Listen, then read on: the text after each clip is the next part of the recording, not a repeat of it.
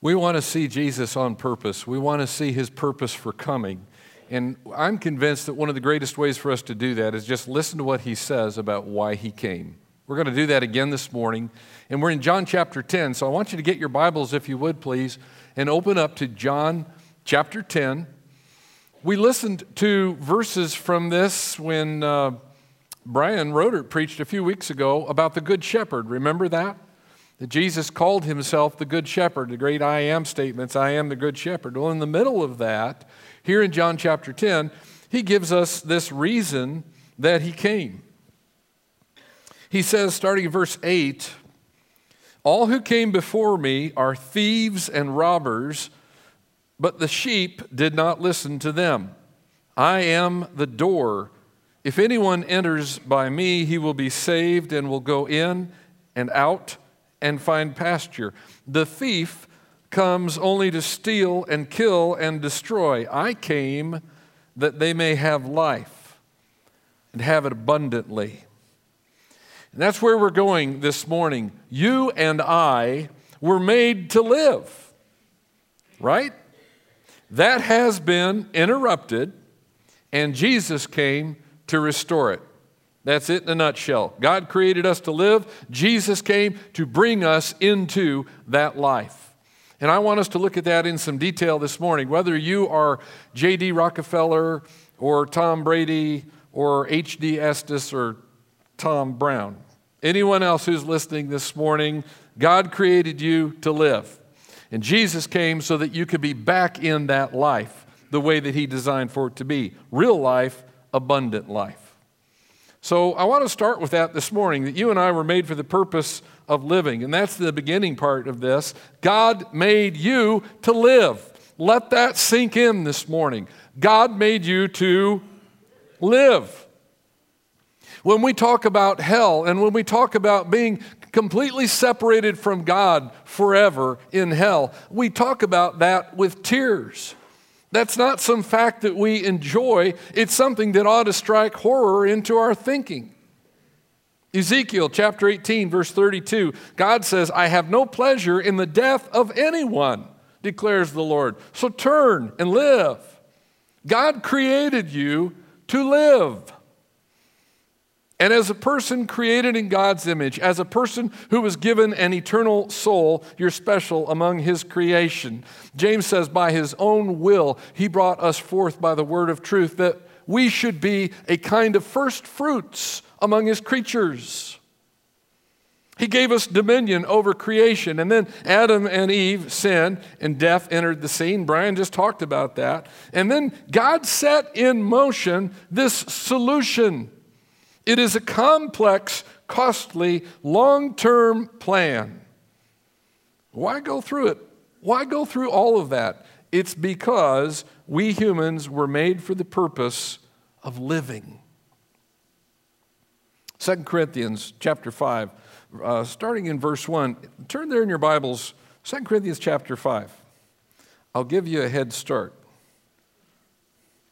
2 Corinthians 5. It's right after 1 Corinthians, last time I checked. Here we go.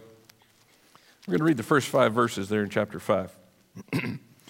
For we know that if the tent, that is our earthly home, is destroyed, we have a building from God, a house not made with hands, eternal in the heavens. For in this tent we groan, longing to put on our heavenly dwelling, if indeed by putting it on we may not be found naked. For while we are still in this tent, we groan, being burdened. Not that we would be unclothed, but that we would be further clothed, so that what is mortal may be swallowed up by life. He who has prepared us for this very thing is God, who has given us the Spirit as a guarantee. Now, what are those verses talking about there in 2 Corinthians 5? What's the subject at hand? Well, what's it really say a lot about? Life is one, but there's it's a lot about death, isn't it? There's a lot in there about dying. But did you go back over the verses and take a look? Even though dying and death are really a part of that, those things aren't mentioned there once because, like someone observed, that we're made to live. Those verses are about life. We're not made to be swallowed up by the earth. We're made to be swallowed up, Paul says, by life. We live in an earthly home. We live in a tent. We're waiting for our real home. We're waiting to be swallowed up by life. That's how this existence is supposed to end. There is a life that God has created us to live, every one of us. Doesn't matter who you are this morning, God created you for the purpose of living. He has prepared us, it says there in 2 Corinthians 5, for this very purpose. That's His plan. When you got out of bed this morning, that was true of you. God had already planned for you to live. That is His desire for you. Amen? We were made to live. Here's something else that is also true and an important part of this thought line this morning, and that is that a thief has interrupted your life. A thief. For the past couple of weeks in our neighborhood, there have been some kids who, in the wee hours of the morning, found it important to go around the neighborhood and go through people's cars and take stuff out. And so, more and more, our neighbors are making and checking video footage to identify and to stop the thefts because guess what? No one likes being robbed. Nobody likes the feeling of, insecurity. If you've ever been robbed, if you've ever had something taken from you, maybe it's not that the thing itself was taken, it's that feeling of insecurity that's a problem, isn't it? Nobody likes to be robbed. Well, for Jesus' audience, he's talking there in John chapter 10, where we're at today, in the context of that of sheep, because that's something they could grasp. Eventually, they would get it. So there are sheep, and there is a shepherd he talks about, and there are also sheep thieves he talks about. And when a sheep thief hits the flock, it's for nothing good. He says the thief comes to what? Steal, kill, destroy. He interrupts life. So, this herd of sheep, any herd of sheep without a shepherd, scatters, and it's in deep trouble when a thief attacks. Jesus looks on the crowds. He looks on a hungry crowd and it says he feels compassion. Another point, Matthew 9, verse 36, Jesus looks on the crowd, and you can just see the pain in his face, and you can see the wrenching in his gut because it says there, he looks on them and he felt compassion for them because they were like sheep without a shepherd. They were harassed and helpless. You've seen crowds like that, haven't you? I mean, just a few blocks from here, today, right after we leave this building, if you haven't lately, you could go see crowds like that. You can see them walking out of Target. You can see them walking into Harbor Freight. You can see them coming out of Cracker Barrel. You can see them walking into Walmart. Just a few minutes from here, crowds and crowds of people harassed, helpless, like sheep without a shepherd.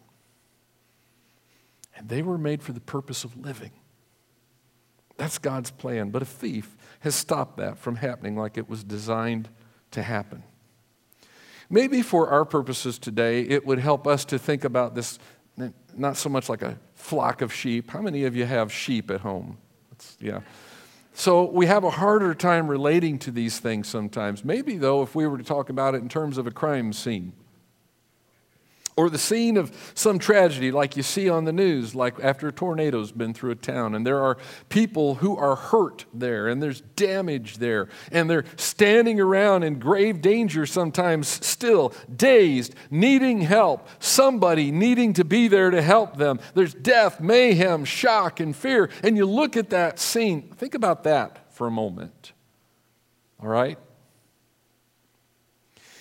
Let that be a reminder to us that this world that you and I currently live in is largely occupied by our enemy. And don't let that paralyze you. But don't expect that this world is going to be just all right as long as that's true. Have you seen that meme of the dog sitting drinking coffee and it says, Everything's fine. The room's on fire, the dog is melting, everything's fine.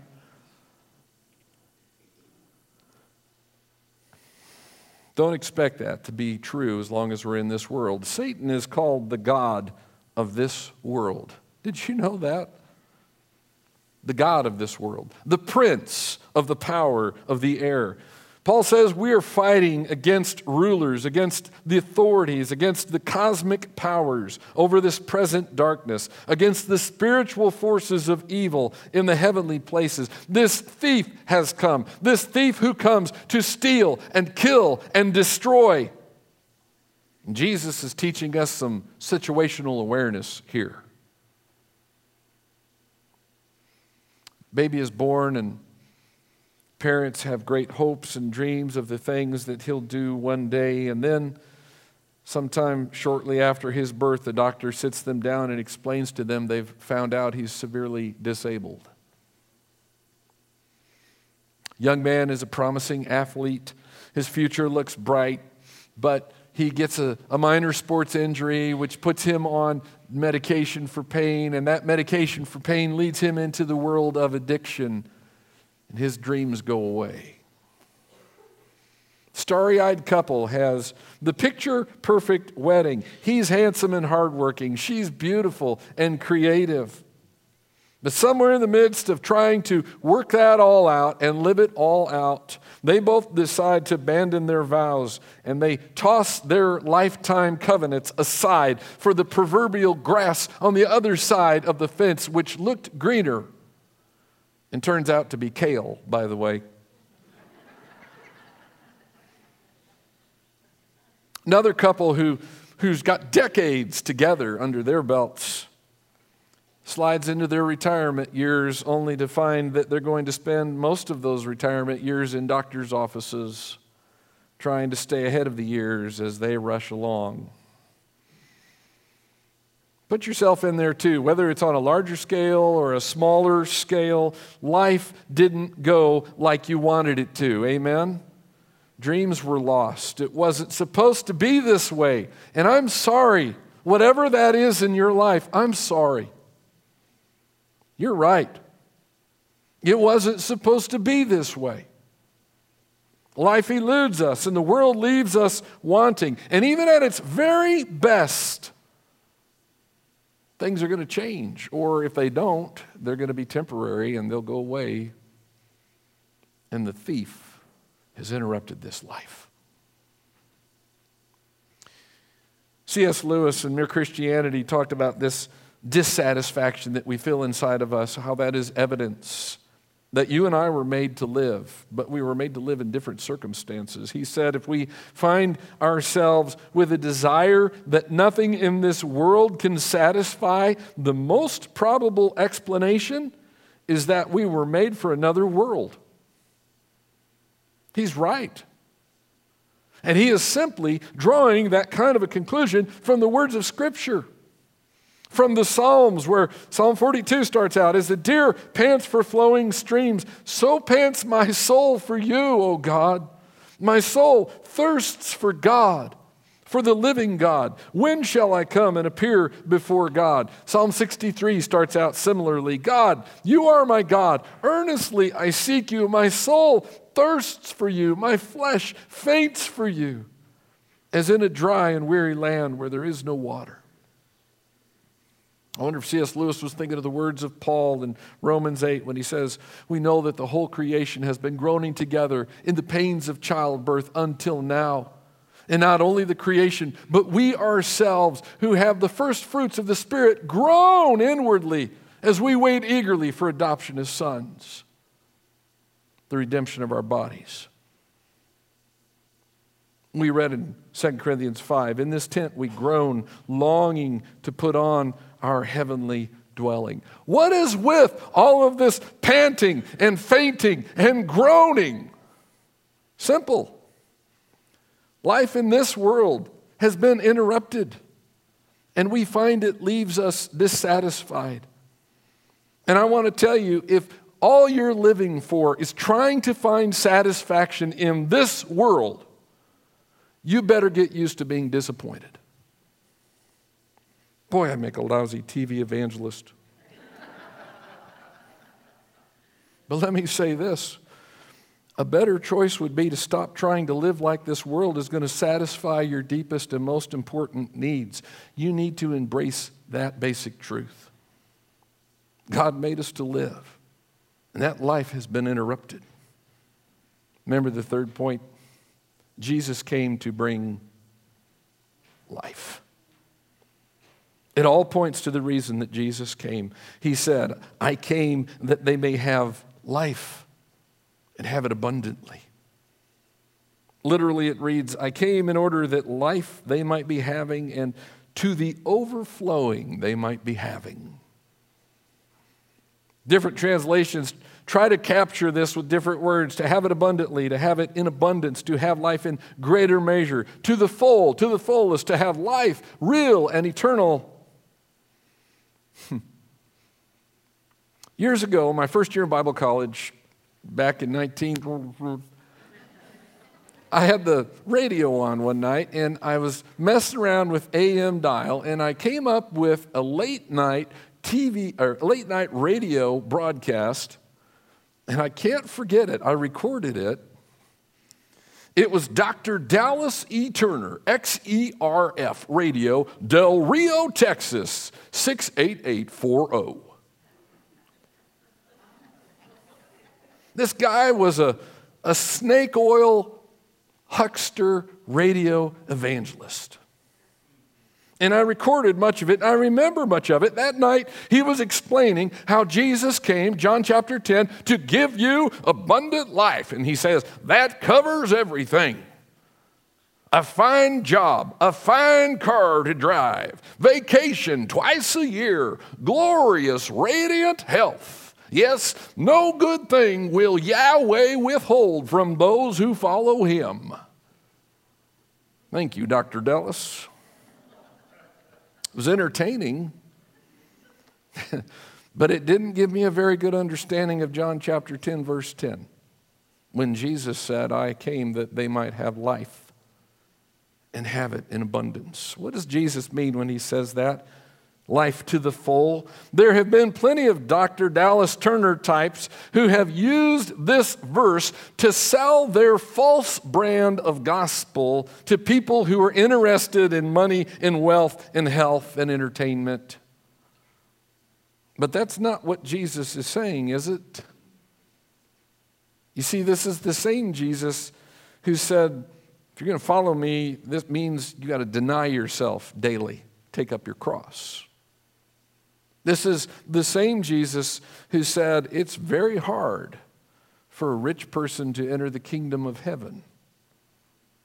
This is Jesus who told his disciples, In this world, you will have tribulation. So, we've got to harmonize whatever abundant life is with the other things that Jesus said, don't we? What does it mean to have abundant life? Glad you asked that. You might say that Jesus came to bring real life to people who think they're currently living it. How I wish I could help them see that. How I wish I could help people who think they're living abundant life right now and they're not, that they could. It's like the movie The Sixth Sense. Remember that? Haley Joel Osment saying, remember the line? I see dead people walking around like regular people. They don't see each other. They only see what they want to see. They don't know they're dead. Jesus came that all of us might have life, overflowing life, above and beyond life, the word means. And that is certainly about life with Him in heaven forever. But in some sense, it is also about life in Him until then. It's about contentment and peace and fulfillment and an assurance that this world can't give you an abundant life. You know, when you're convinced that there is something about living in this world that's going to fully satisfy you, if I just had this, if I could just get this, fill in the blank, I'd be satisfied in life. If that's where you're at, then you are saying that you don't want anything better than this life. Do you really want to live there? Is that really where you want to stay? Jesus said, Matthew chapter 6, don't be like the hypocrites. Don't be like the hypocrites who, who give so that other people can see, and who pray where other people will see, and who fast so that other people will know they're fasting. Because why? Because truly I say to you, they have received their reward. You see, those are the people who have cashed in or cashed out. That's the phrase, isn't it? They've cashed out. They got their equity from their good deeds now. They got their kudos here rather than laying up for themselves treasures in heaven. They sold their life assurance policy for instant gratification. Jesus says, Don't be like them. I don't know how you would describe your life today? Well, some of you I do because you tell me. And I mean that in a good way. I ask you. But I can tell you that God has blessed this guy way beyond what I deserve. How am I doing? Go ahead, ask me. I'm better. I'm doing better than I deserve. Way beyond. And over the years, that still being true, over the years, I've also watched some things fall through that I had planned to go differently. I've come to realize that many dreams aren't going to be realized in this life. And I've become convinced that nothing in this world is worthy to be compared with the glory that is to be revealed to us one day in heaven. I am living life with that out in front of me instead of living life with a constant frenzy to try to be satisfied now before it's all over. And thinking it's just as good as it's going to get. I'm pretty sure that Jesus didn't come that I might have always the current iPhone or the perfect health to age 99 or semi annual vacations around the world every year. Balance of nature will help you get there, but I'm pretty sure that Jesus didn't come for me to just have those things.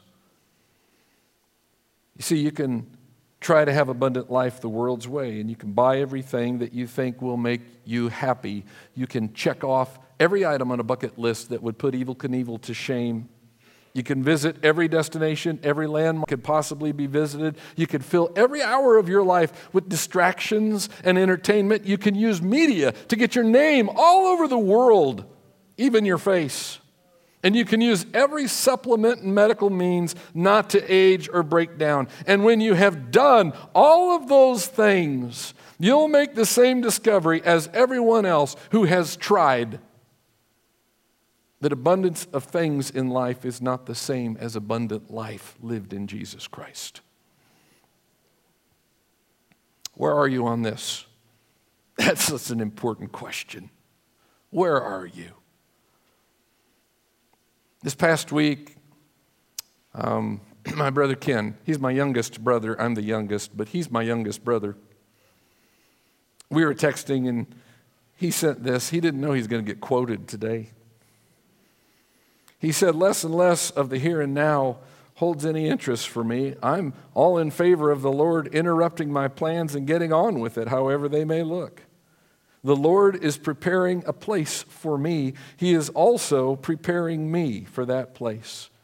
I'm growing tired of being around all these people who are getting old. Have you noticed them? Some of them are in your mirror. Are you them? See, that's really the, the oh yeah, so what part of this message. Here it is. Every one of us needs to stubbornly take hold of life that is lived for Jesus and to not allow anything that tries to substitute for it to get in the way of that. And until we learn to do that, we're not going to be living this overflow life that Jesus came to give us. God created us to live, Jesus came to bring us into that life.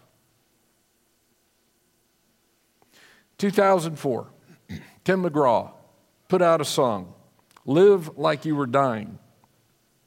Heard that song? It's a, it's a story about a guy. He's visiting his doctor. He has had some kind of brush with death. And he asks the doctor, when you got that kind of news, what did you do? And so the rest of the song is the doctor telling him the list of things that he did. I went skydiving. I went Rocky Mountain climbing. I went 2.7 seconds on a bull named Fu Manchu. And I loved deeper, and I spoke sweeter, and I gave forgiveness I'd been denying. And the bottom line is that he began to live life like it wasn't guaranteed, like he was living like he were dying. Has some pretty good words, actually, that song. I like the idea of encouraging one another to be our best and do these kinds of things that we ought to do because our life here is going to end one day. I was thinking that followers of Jesus maybe you can't sing like Tim McGraw, but we've got an even better angle than that. That we should be living like people who know that life is guaranteed, shouldn't we? That we should live like we are living. And yeah, go skydiving and go Rocky Mountain climbing. And I don't know about 2.7 seconds on a bull. That's just nuts. But Live life like it's not depending on all of those things, then, to be your fulfillment in life. Live like you're living. How are you living this morning? Hmm. See, God made for you to live. That's His agenda.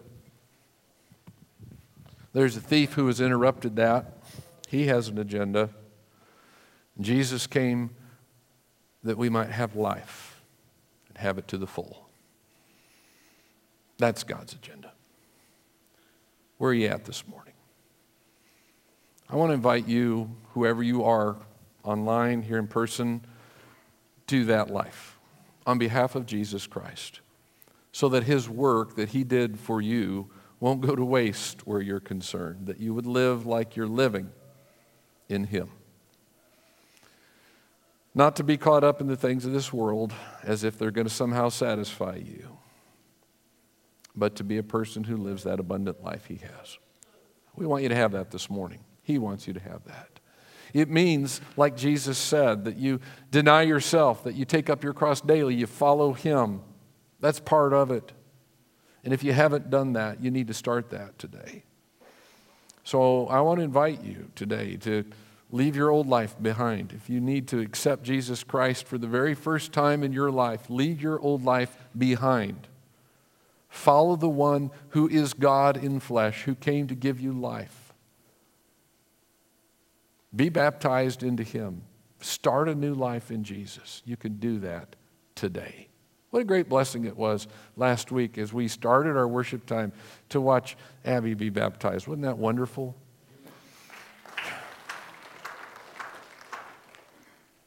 Bible says that we bury that old person of sin and we are raised to walk a new life. That could be you this morning. We'd love for you to make that choice. Let's stand up together. We're going to pray together, and, and in just a moment here, uh, we'll be singing a song. I'm going to be down here at the front.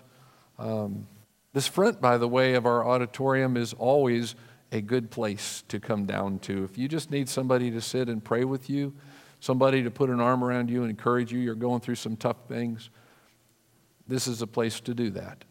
And this is a church family who will literally come to your side. So if you've got a choice, uh, if you've got a decision like that to make this morning, come down here as we're singing this song. Let's pray. Father, thank you for life in Jesus Christ. Thank you that you made us with a purpose, that we didn't just uh, randomly appear here and and live out our days until they're over, but that you have designed for us to live. Thank you that the work of Jesus Christ gives us victory over the enemy. And God, I pray that whatever uh, dreams have been lost, whatever aspect of life we have found to disappoint us, that it would just drive us even further and further toward you to find real life.